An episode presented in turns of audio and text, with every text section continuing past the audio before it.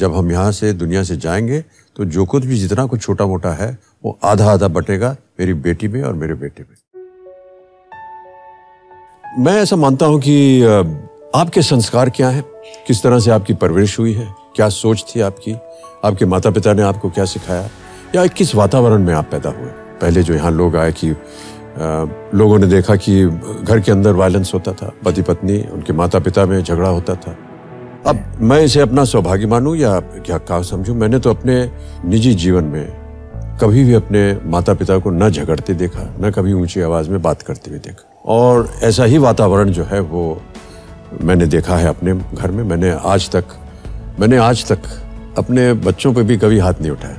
इससे पहले कि अभिषेक पैदा होते, मैंने ऐसा माना था कि यदि मेरा कोई पुत्र होगा तो वो मेरा मित्र होगा। कोई ऐसी, कोई ऐसा अवसर नहीं था जब मैं उसे गोद में नहीं उठाता। और उतना ही स्नेह जो है वो अपनी बेटी को देता था। समाज में सबका दर्जा जो है, वो बराबरी का है, ऐसा मेरा मानना है।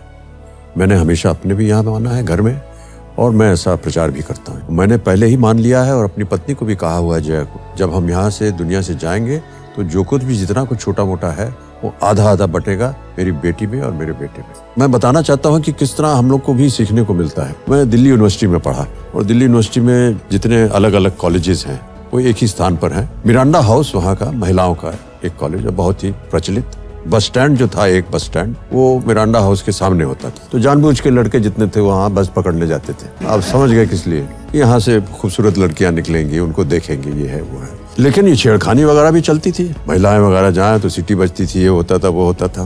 मिरांडा हाउस में एक प्ले हुआ उनका एनुअल प्ले उसमें उनको तीन मर्दों की ज़रूरत थी बॉयज़ तो हमारे कॉलेज से मैं चुना गया एक दो और कॉलेज थे वहाँ से दो और चुने गए। तो पहले हम लोग बड़े खुश हुए कि यार अभी तक तो हम लोग गेट के बाहर खड़े रहते थे अब हमको अवसर मिलेगा अंदर जाने का। पहले दिन तीनों हम लोग बड़े ठाट के साथ गेट वेट में घुसे और पीछे से दरवाज़ा था उनके कंपाउंड का।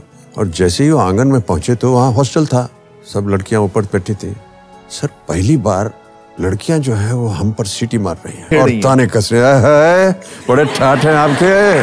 तो आमिर मुझे ज़िंदगी में पहली बार ये लगा है कि लड़कियों के ऊपर क्या बीतती होगी जब हम लोग ऐसा करें। हमेशा हम लोग जो लड़की होती है उसको प्रश्न करते रहते हैं ऐसा करो ऐसा मत करो ये मत करो ऐसा मत करो। बहुत सारी पाबंदियाँ लगा देते हैं। लेकिन हमने अपने बेटों से कभी नहीं कहा कि भैया ये करो ऐसा ना करो ये मत करो। और अब मेरे ख्याल से समय आ गया है कि हम उनसे पूछें अपने आप से पूछें कि हमने अपने बेटों के लिए क्या किया है? सीख दी हमने? ज़बरदस्ती करना किसी बच्चे के साथ कि तुम मर्द हो और तुम सशक्त बनो तुम पीटो लोगों को ये सब गलत चीज़ें हैं। ये सिखाना ही नहीं चाहिए उनको। करके क्या मिलेगा उनको? आप बताइए क्या प्राप्त कर लेंगे वो?